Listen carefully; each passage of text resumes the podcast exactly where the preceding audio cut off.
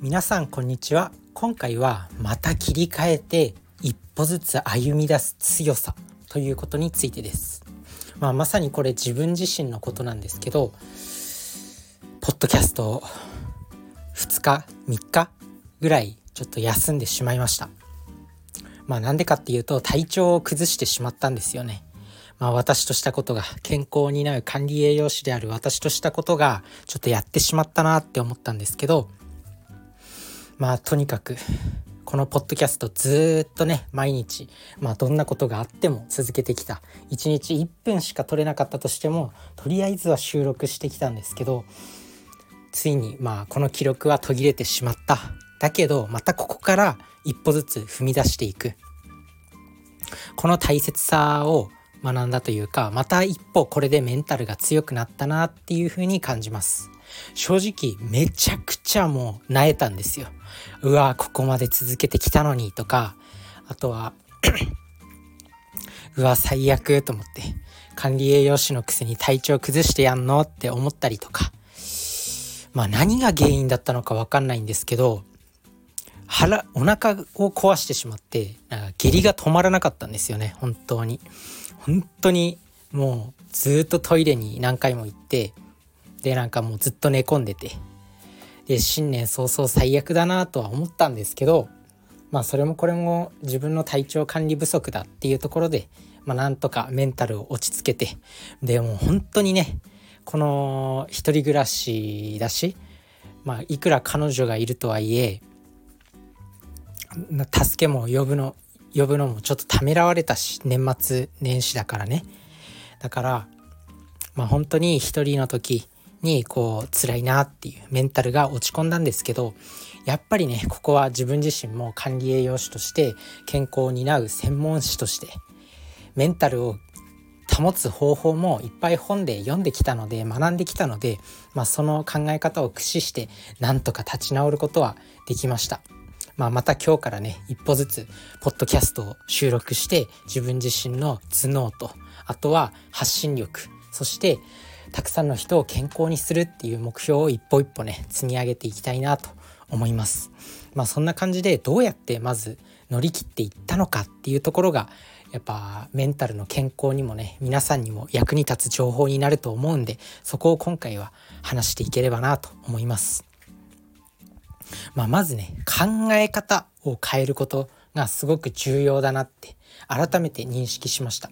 まあ、自分自身もメンタル落ち込んだ時にどうするかっていうのは、まあ、知ってはいました。本でたくさん読んだりとか YouTube でそういうね著名人精神科医の人が発信したりとかまあなんか中田敦彦さんの本紹介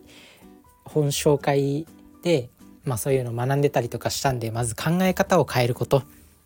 まあ、アファメーションっていうんですかね。そういうなんか考え方を変えること。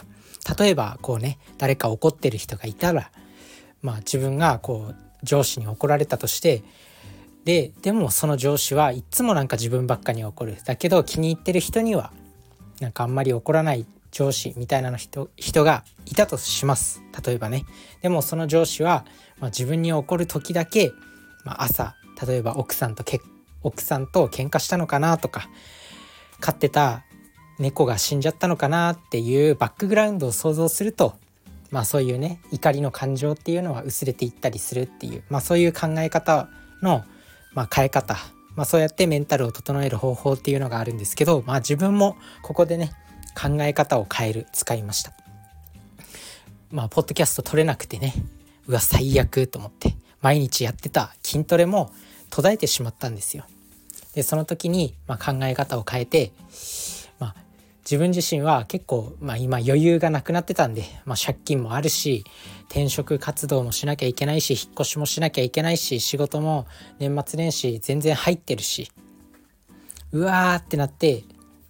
もうパンクしてたんですよね正直。だけど、まあ、そこでこうね体調が悪くなったことによって逆に時間が生まれたんですよね。で年末こう自分をね振り返る機会もそんなになかったんですけど、まあ、振り返ることができたんですよ。その寝込んで寝込んでたことによって頭でいろいろ考えるじゃないですかその時に、まあ、どうせもう時間ができたならまあ、できなかったことできなかった頭の中での考えをちょっと膨らまそうと思ってまあいろいろ振り返りました2023年をねまあもう年明けたんですけど2023年全然振り返ってなかったんで振り返りました、まあ、そしたら、まあ、自分自身1年間まあ1年間1年間以上、まあ、ポッドキャスト続けてきて、まあ、ポッドキャスト続けるにはやっぱり何かしらインプットしなきゃいけないだからまあそういうね自分がどんどんこうこういうふうにポジティブに捉えられるようになってきたなっていう成長であったりとか、まあ、そういう成長があったのかなっていうふうに思います。あとはなんか人間的にもこう人格的な部分でより成長できたのかなと思います。正直勉強こう机に向かってガリガリやるような知識を大量に身につけるような勉強っていう面ではまあちょっと以前の自分からするとちょっと衰えたかなとは思うんですけどそういう人格的な愛嬌とかなんかそういうコミュニケーション力とか、まあ、そういったなんかこう世の中を渡る人間関係術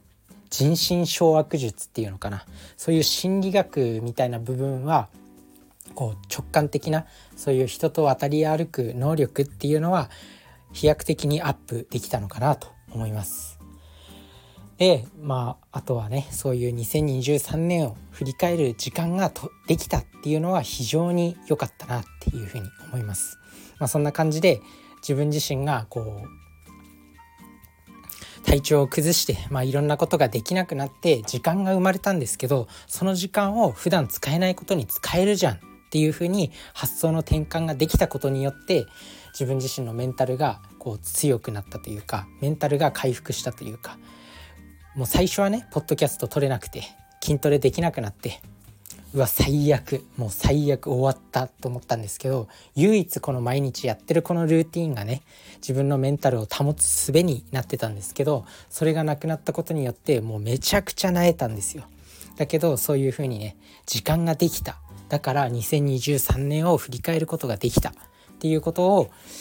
に考え方をシフトさせたら本当になんか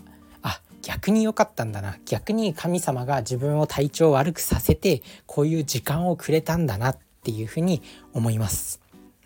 なのでまあこういうふうにね1個目は、まあ、考え方を変えることによって、まあ、自分のメンタルを保てるよということです。是非やってみてください。で2つ目なんですけどまあ、改めて食事は大事っていうことですね。で自分自身も本当にね何が原因だったのか分かんないんですけど確かにこう年末ねちょっと普段と違うものを食べたんですよ。でそれがよかったそれが悪かったのかなっても思ったりもしたんですけど詳しい原因はちょっとわからないんですけど本当にきつくて病院行けなくてちょっと原因がわからなかったんですけどまあずっと寝込んでたらだんだん良くなってきたんでああもう大丈夫そうだなみたいな感じになってきたんで結局病院には行かなかったんですけど、まあ、ほんとしんどくて。でなんかやっぱお腹を壊す原因って大体食べ物じゃないですか。で普段食べてる食べ物とは確かに違うものをちょっと食べたりしました。お酒も飲んだりしました。だからまあそういうジャンキーな食べ物とかそういうものってやっぱりあんまり良くないんだなって思いました。こう年末年始ね改めて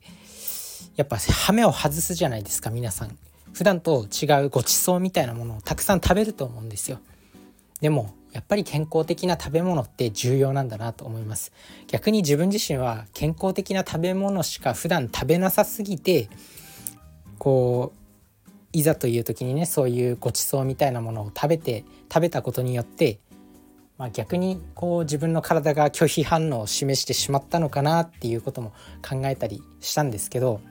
まあ、人間の体ってそんなに弱いわけではないと思うんで、まあ、何が原因だったのかなっていう感じです。でも確かにこう普段と違うものを食べた。っていうことはちょっと体に負担だったのかなとも思います。なので健康って改めて重要。そして健康を崩すともう一気に崩れる。そうやって健康を崩して例えば自分今回今回の自分みたいにこう健康を崩してしまってポッドキャストができない筋トレができないずっと一日中寝込んでるっていう状態になるとやっぱりねもうあらゆる面でダウンするんですよ。メンタルもダウンするし健康だけじゃなくてメンタルダウンしてでメンタルダウンするともうやる気もなくなるしやる気もなくなるともう仕事もやりたくなくなるしもう人とも話したくなくなるしっていうところでもうあらゆるところがダメになっていくんでやっぱり食事って結構食事健康っていうのはあらゆる部分を司ってるんだなっていうふうに思います。全てを包括してるというか。なのでまずはそこを整えていくのが重要なのかなと思います。なのであ、まあ、健康の大事さを学んだっていうことがもう大きな発見だったなと思います。この体調不良を通してね。なのでまあ年末年始ねまあ正直良くないスタートではあったんですけどこれを教訓に、まあ、こんな年末年始もなかなかないですから。正直年末年始って楽しい思い出しかないんですけど人生に1回ぐらいはこういうね年末年始があった方が体調不良の年末年始があった方がもう最悪っていうインパクトで覚えてるじゃないですか。人間ってやっぱ感情が動いたりとかこう何かインパクト衝撃のあることが衝撃のある出来事っていうのは頭に残りやすいんでもうあんな年末年始は過ごさないぞっていうふうに考えれば一生こうね健康に気を使えると思うんですよ。もうあんな状況にはなりたくないって思えば普段から健康に気をつけられると思うんですよね。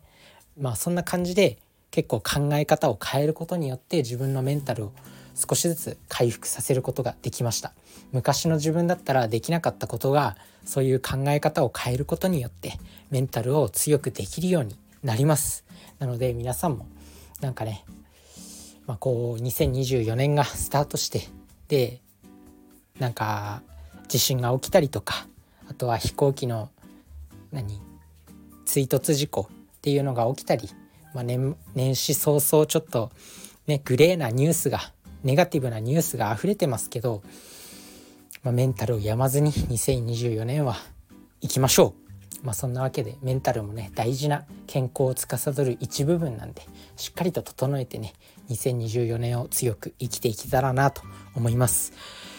皆さんも一緒に頑張っていきましょう。それじゃあね。バイバーイ。